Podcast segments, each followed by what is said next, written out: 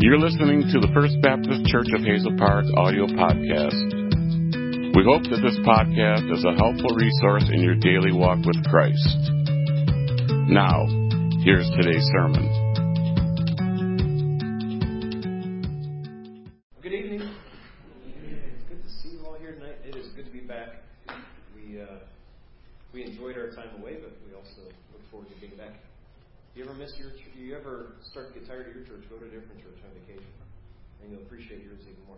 We went to a church on Sunday that I enjoy going to different churches much more than the rest of my family does, because I don't care what people think of me probably as much. But we went to this church Sunday, and they had a big Spanish ministry, so they had like a Spanish service earlier, and then they had a mixed I don't know what the word is, but together worship service, so it was Spanish and English together, and every other verse of the songs would be one in Spanish, and the words up on the screen would be in Spanish, but then underneath would be the English words, and it was really cool.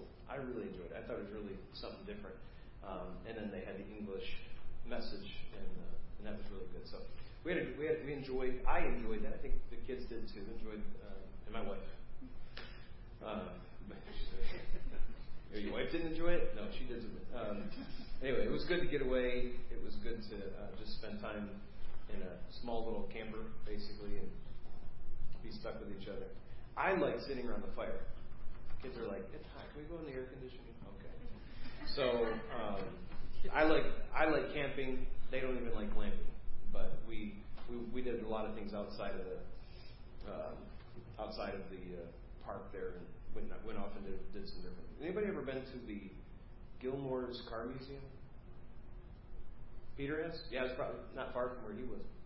Anybody, that's it, just Peter? No, and Eric, that's right. It is an amazing car museum. If you are into old cars, and I mean old cars, okay? The young people are like, "You mean like from like 1990? No, I mean old cars. They have some amazing cars. You would enjoy it. You would enjoy that museum. Let's see here. Let me give you some announcements. The Teen All-Nighter is this Friday to Saturday, so 8 p.m. to 9 a.m. Brother Andrew would have any details that you need, so you can see him after church if you have any questions. The Clothes Closet is open. That's this Saturday, right? No, that's next Saturday, week from Saturday. The Clothes Closet will be open. You can see Kevin and Julie if you have any questions about that. And the men's camping trip, August 17th through Saturday, August 19th. That's $25 a person or $50 maximum per family. That is a fun time. I enjoy it. I'm looking forward to it. I hope you can go, men. Ladies, we don't want you to go. That's real camping, right? Ish. Now, Joshua Craft, wherever he is, I saw him here earlier. He's out on the door. He's probably thinking that's not real camping. Him and Brandon did real camping in the middle of winter. You know, we have to do everything ourselves. So we camp in tents. We have fire. Micah makes fire bombs to put in the fire. But it's a lot of fun. So if you'd like to go, you can see Brian or Paul. Actually, see Paul Sargent for more info. Let's see here. I think I've got some things I think are funny. This wasn't funny, but it's true. In most churches, honestly, I read these things and I hear about this stuff in other churches we don't experience here. A guy told me, "Preach the word and they will come," and then left the church when I preached the passage he didn't like. Some pastors actually do have to deal with that. All right, I was playing chess with a friend when he said, "Let's make this interesting." So we stopped playing chess. The people that like chess are like, "Come on, that's not even funny." It is funny. Why do horses have a low divorce rate? Anybody? Because they have stable relationships. All right, last one. The guy who stole my diary just died. My thoughts are with his family.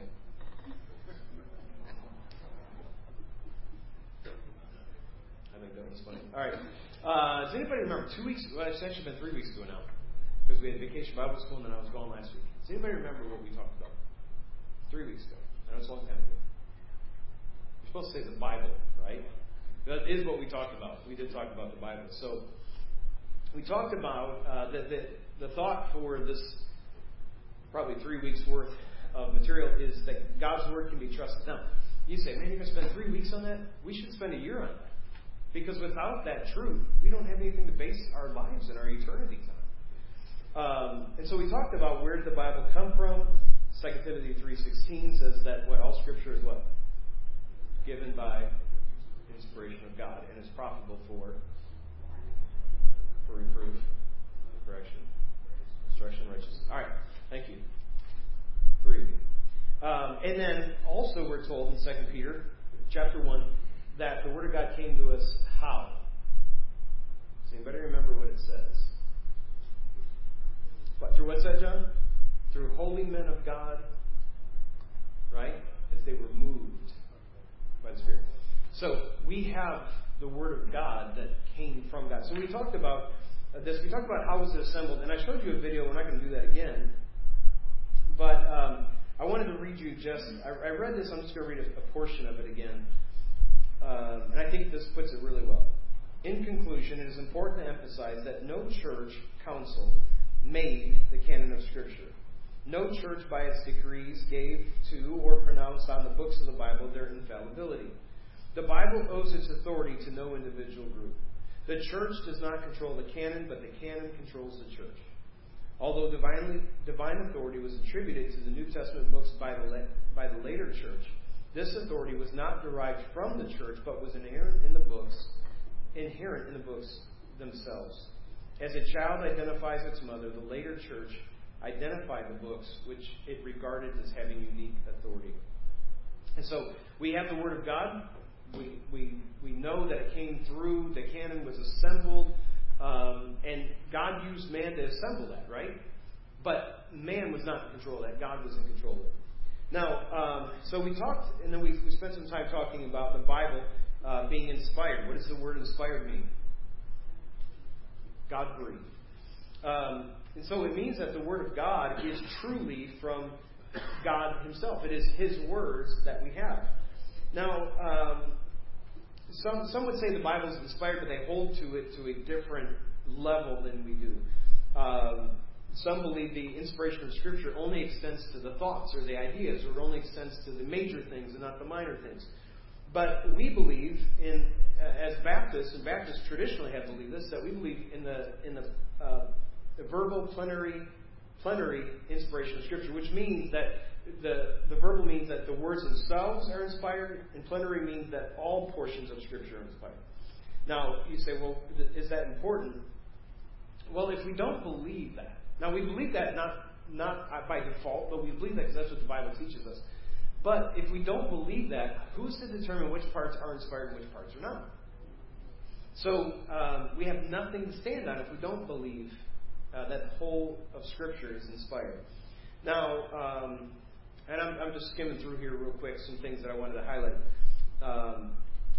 Peter, he wrote and he affirmed that Old Testament Scripture was Scripture, that is God-breathed.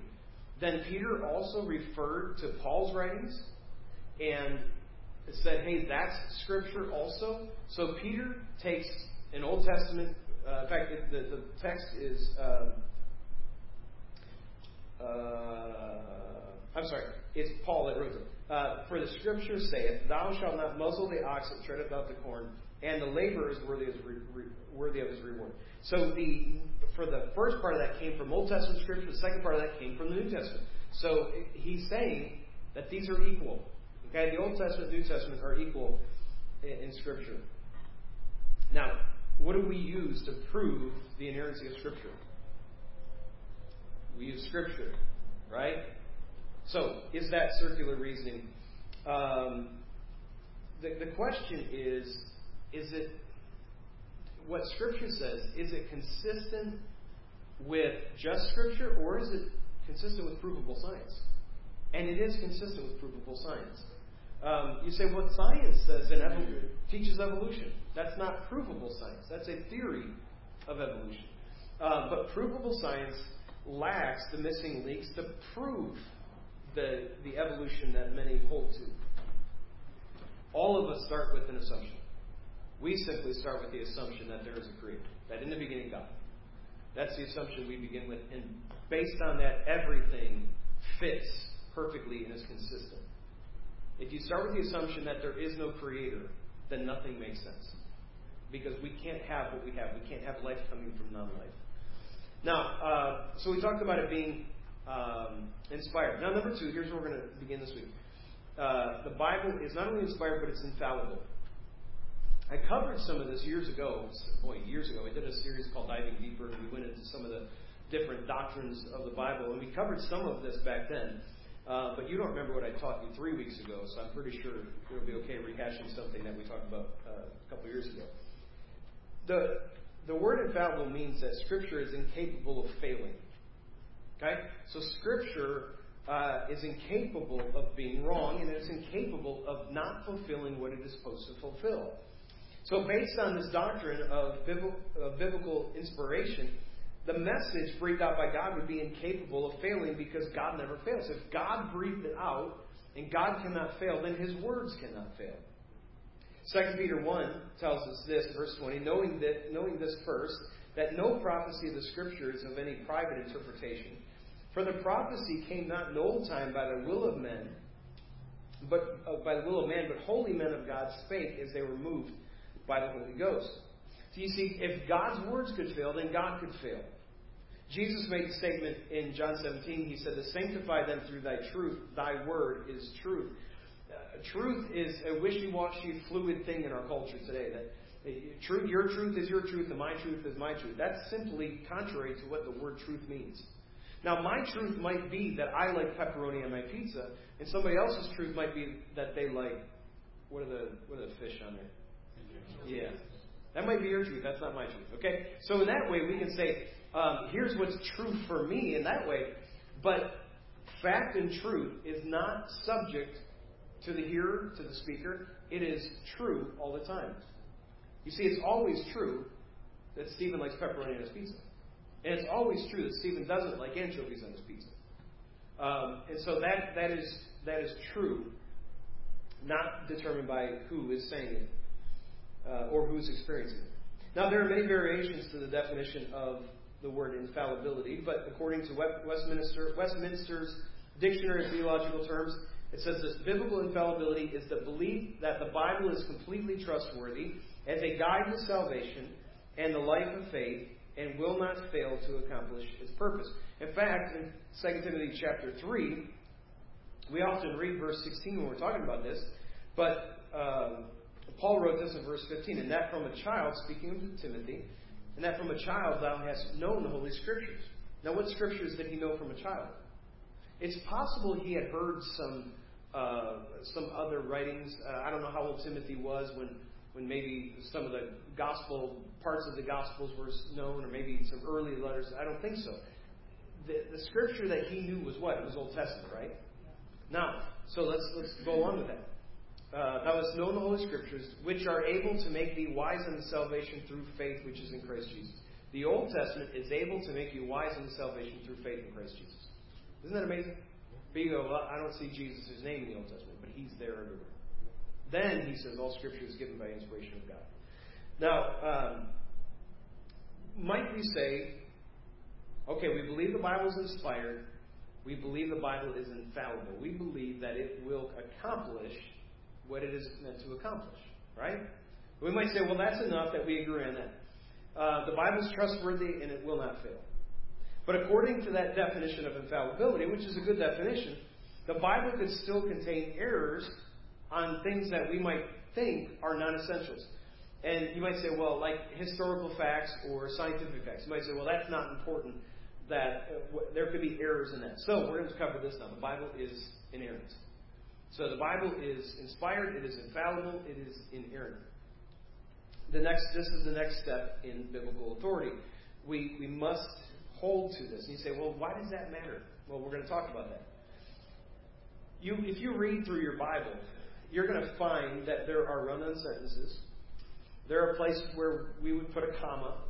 There are places where I was reading. I think it's in Genesis chapter 23. Today I was reading. And there's a spot at the end of the verse where there's not even punctuation. It just ends. There's no punctuation because it goes into the next verse. We might go, well, I might put a comma there. Or I might put a colon, and we might put a semicolon, or something like that. We might read of grammatical errors. Well, they didn't, there's a subject, but there's no verb, right? And we might say that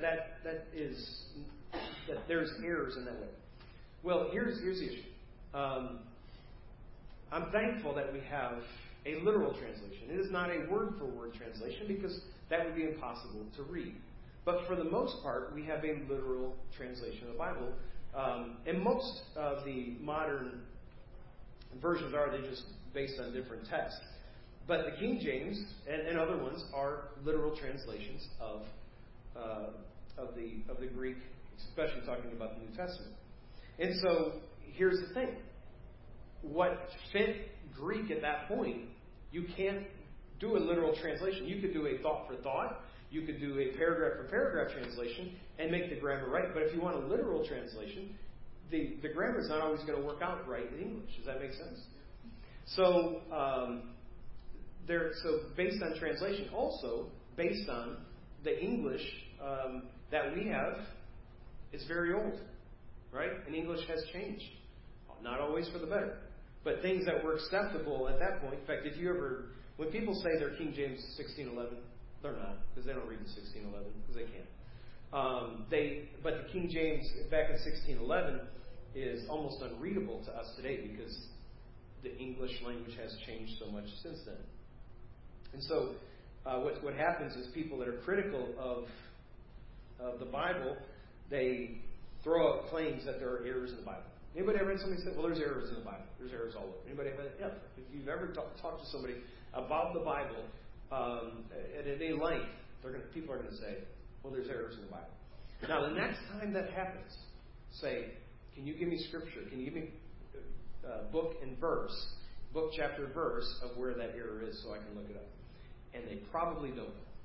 Okay? You might run into somebody who has an idea, and I'm going to talk about a couple of those. But if somebody says there's errors in the Bible, you say, oh, show me where that's at. And they probably can't. But somebody has told them that there are errors, and they repeat that. Now, you might judge them and say, well, how many things do you repeat that you've heard me say or other preachers say that you don't really know for a fact? Okay? So just as much as we can mock that person and say, I don't even know what they're talking about. When you repeat things that you don't really know, you're doing the same thing. Now, Wayne Grudem is a theologian, and he wrote this. He gives 4 problems with denying inerrancy. If we deny inerrancy, a serious moral problem confronts us.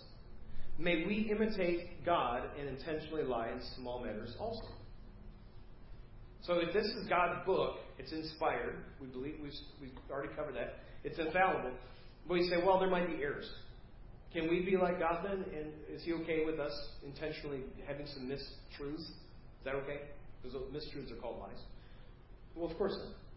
If inerrancy is denied, we begin to wonder if we can really trust God in anything he says. If you know somebody who has a tendency to lie, when they tell you something important, you question whether they're telling you the truth. If we deny inerrancy, we essentially make our own human minds a higher standard of truth than God's word itself. We say, well, I know more than God does because he said that this is supposed to be inerrant, but that's... And when we deny that, we are making our own minds higher than what God says, than what his word is. If we deny inerrancy, then we must also say that the Bible is wrong, not only in minor details, but in some of its doctrines as well. There's no way to be able to hold to the fact that the Bible is true in major things if it's not true in minor things. So, Grudem defines inerrancy as this fact, that Scripture does not contain anything that is contrary to fact. Okay, so that's what inerrancy is. The Scripture does not contain anything that is contrary to fact. Psalm chapter 12, verse 6 says, the words of the Lord are pure words, as silver tried in a furnace of earth, purified 7 times. All right. I was talking to Brother Andrew about this today. I said, I remember years ago hearing somebody preach, well, the words of the Lord are pure words, as silver tried in a furnace of earth, purified 7 times. And he tried to make the case that this version of the Bible has been tried 7 times, it's gone through 7 fires, and that's how we have a pure word of God. Here's the problem with that. That's not at all what the Scripture is saying. Okay? It says the words of the Lord are pure words. Okay? Words of the Lord are pure words. As silver. What is it pure like? It's purified. It is pure as silver that has been tried in the furnace of earth, purified 7 times. That's just stressing how pure it is. It's not that the... See, as soon as the words of God came out and went on paper, they were pure words. They didn't have to be tried 7 times. They didn't have to be purified 7 times. It's just... That is just... The psalmist is just saying, it is as pure as gold that has been tried and purified 7 times. That's how pure the Word of God is. There is no impurity in the Word of God. So, inerrancy, though, allows for common speech. Like we might say, the sun is rising in the east and is falling in the west. Now, is the sun actually rising and actually falling? It's not our question. So, no. Okay? It's not actually rising. We're spinning. We're going around this sun, unless you're a flat earther. But we're going around this sun. And as you go around the sun looks like it's rising in the east, looks like it's falling in the west, but it's really just we're spinning, right? So, is it inaccurate to say the sun is rising and falling? No, we know what it means. We know that's a figure of speech. And if somebody said that to you, the sun rises in the east, would you think that they're lying to you? Oh, it doesn't rise in the east. We're spinning. It doesn't rise. So, of course, no one's considered untruthful by that statement. And so there are skeptics who try to disprove the accuracy of Scripture by looking for supposed contradictions in the Bible. Now, in order to find contradictions, they must assume that we have all the facts or that everything is in chronological order. They also assume that we must understand everything. And so, let me give you some examples. Okay? Here's some difficult passages. Okay? These are where some would say that is an error in Scripture. Matthew 13, verse 31 through verse 32 says, "Another parable put he forth unto them, saying, The kingdom of heaven is like to a grain of mustard seed, which a man took and sowed in his field, which indeed is the least of all seeds. But when it is grown, it is the greatest among herbs, and becometh a tree, so that the birds of the air came and lodge in the branches thereof." Do you know that the mustard seed is not the smallest seed on the earth? But wait, this says it is the least of all seeds. He was speaking to people who were farmers. He was speaking to people who understood agriculture. And the smallest seed that was used for planting a crop was the mustard seed. And so the statement was true in the context of agriculture. He wasn't making a statement that that is the smallest seed that's ever existed or that would ever exist. Matthew chapter 21, "Now in the morning as he returned into the city, he hungered, and when he saw a fig tree in the way, he came to it, and found nothing thereon but leaves only, and said unto it, Let no fruit grow on thee henceforward forever. And presently the fig tree withered away. And when the disciples saw it, they marveled, saying, How soon is the fig tree withered away?" Okay, that's Matthew's account. But in Mark's account, the same story, Mark, this happened over a 2-day period. And so they would say, see, that one says it happened right that moment, and there was no time in between, but Mark says it's a 2-day period. Well, which one is correct? Well, they're both correct. You see, Mark gives us a timeline, but Matthew's speaking about a topic. Matthew wasn't concerned with the timeline. He was concerned with the idea or the thought, the truth that happened there. So there is no contradiction. You have to assume that they're both giving you all the information and that they're giving you exclusive information if you're going to assume that those are contradictory to each other. So when faced with these difficult passages, we have to ask ourselves, is it possible that both are true? And if you approach it that way, you approach it fairly, you're going to find that there's always a solution. And not because we're stretching it. It's just Matthew was writing to a Jewish crowd, right? Luke was writing to a Gentile crowd. They write to different...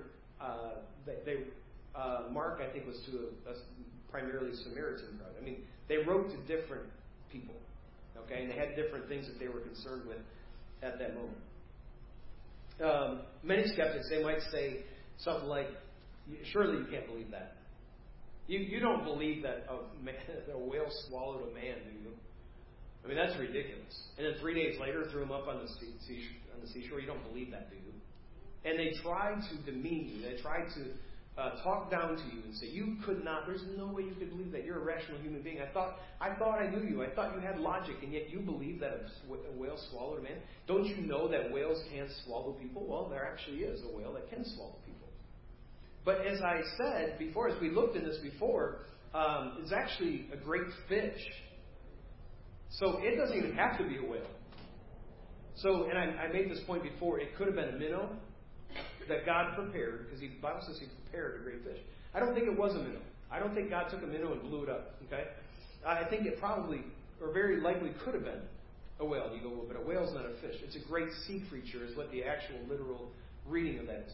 All right, so it could have been anything. Here's the point: God prepared it, and God did it. So you don't actually believe that a fish swallowed a man, do you?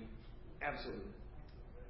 And when somebody says, surely you can't believe that, that's not a reasoned argument. And don't do that with other people. Surely you can't believe that. Use reason when you discuss. We're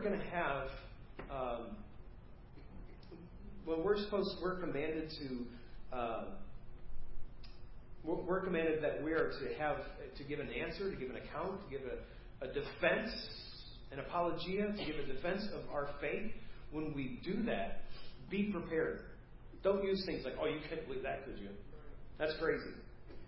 And so a lot of the arguments like that are based on assertions.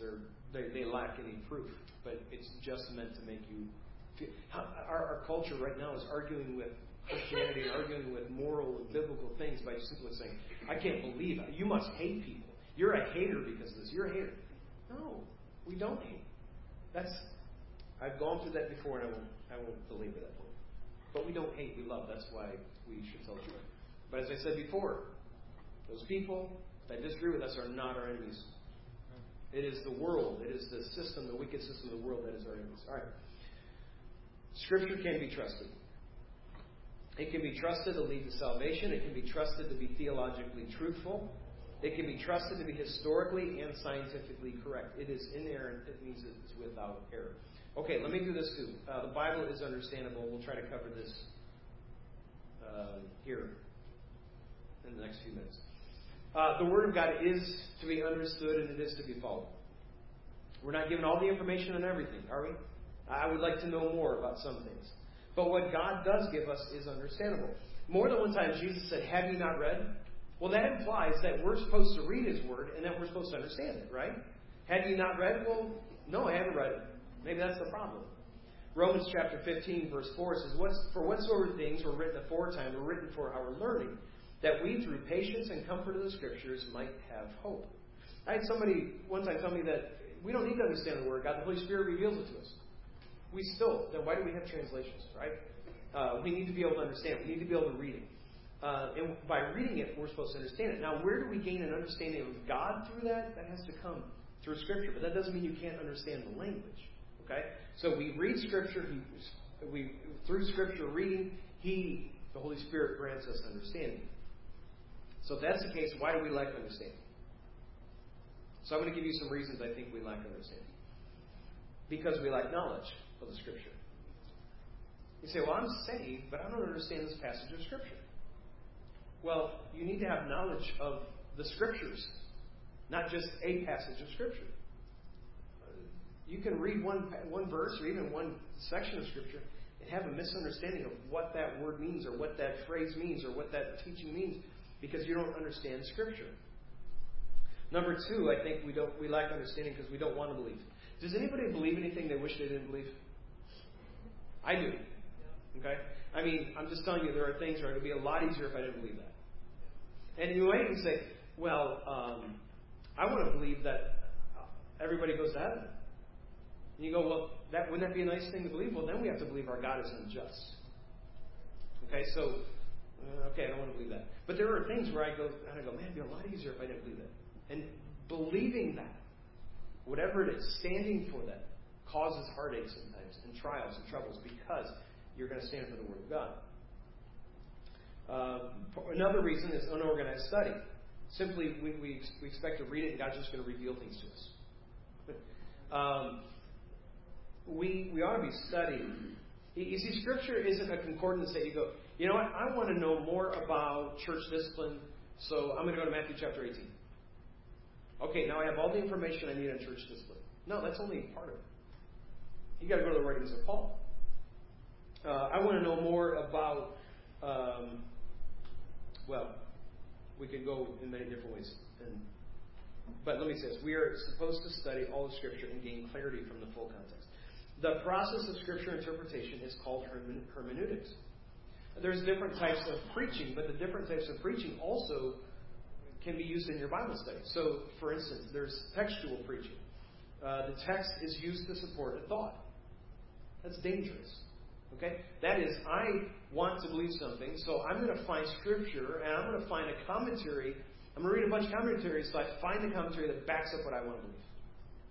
I think this, and so I'm going to find somebody who holds to that. Now, I was just talking with another pastor today on the phone, and another pastor in the area, and we were talking about that. And I said, you know, pastoring is I never understood it. Even being an assistant pastor, I didn't understand it, because I could always go, well, that's what we believe as a church. That's what he believes. You know, I'm the assistant. But when I study a passage, I have to be able to tell you why I believe what I believe. Not this is why our church believes this. Not this is what.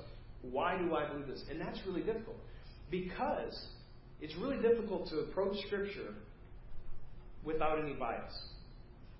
Because I look at Scripture and I go, all right, I believe this, so I've got to find where it tells me that. That's the wrong way to study Scripture. And I was telling that pastor, I said, I want to just dig into the Word of God, and I want to be ready to just understand and know what God wants me to know. But here's where that gets scary. Because what if I find something in there and I believe, ooh, I'm not sure I believe what I used to believe on that. And when I find that, I know this.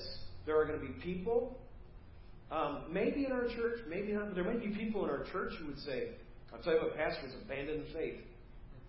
Because he doesn't think it's wrong for men to have facial hair. You know?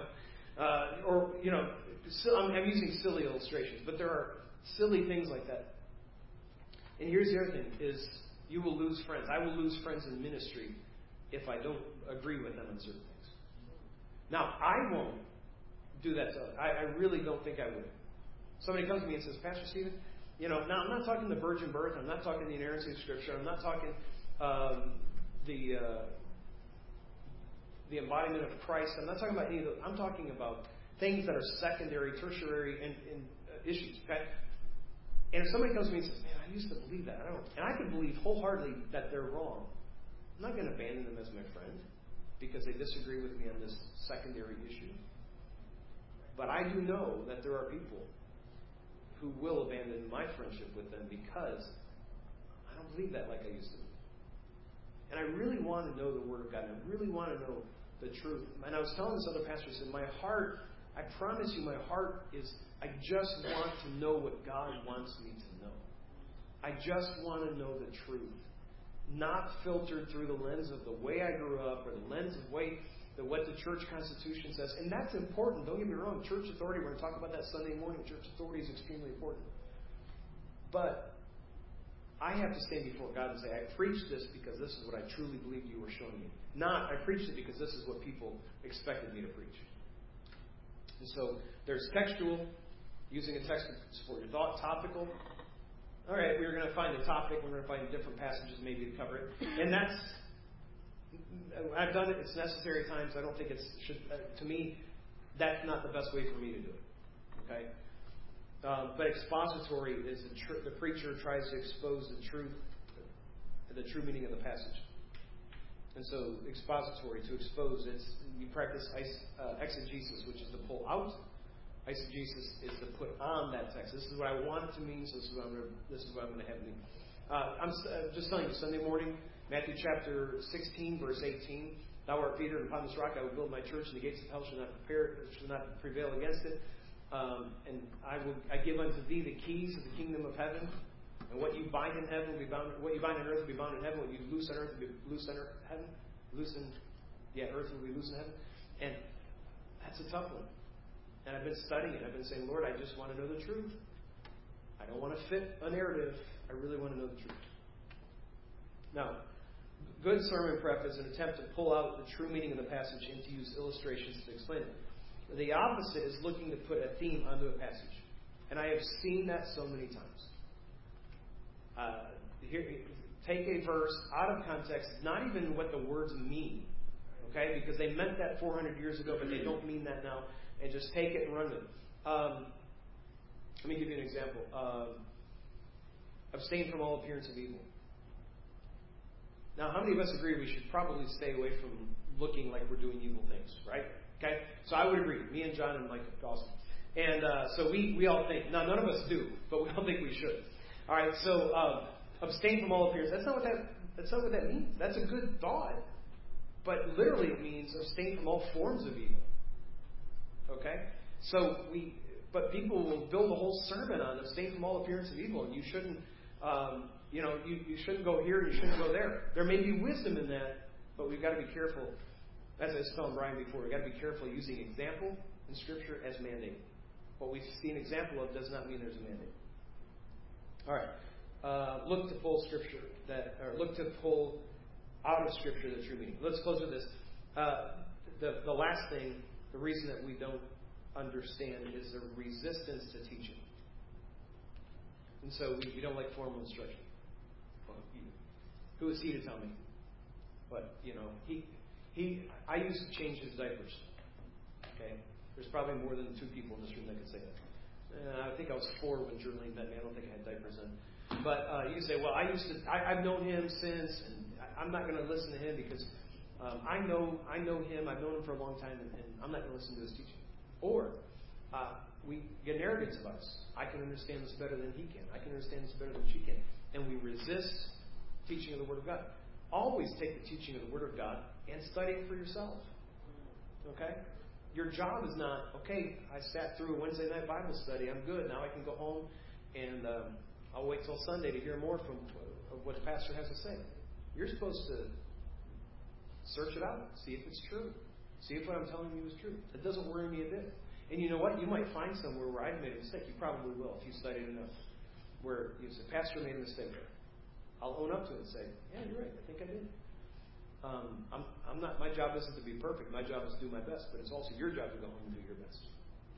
And study it up. All right. We're going to close there. Next week, well, I should tell you what I'm going to cover next week. Next week, we're going to talk about the preservation of Scripture. And that's all. That's going to take up the rest of the time because there's a lot there, okay? We'll talk about the preservation of Scripture next week. All right, so it's inspired, it's infallible, it's inerrant, it is understandable, okay? And next week we'll talk about it is preserved, okay? Do we have God's Word? I think we do. All right, we'll talk about that next week. Let's close in a word of prayer. Thank you for joining us today on the First Baptist Church of Hazel Park audio podcast. If you have questions or would like to know more about First Baptist Church, visit us online at fbchazelpark.com.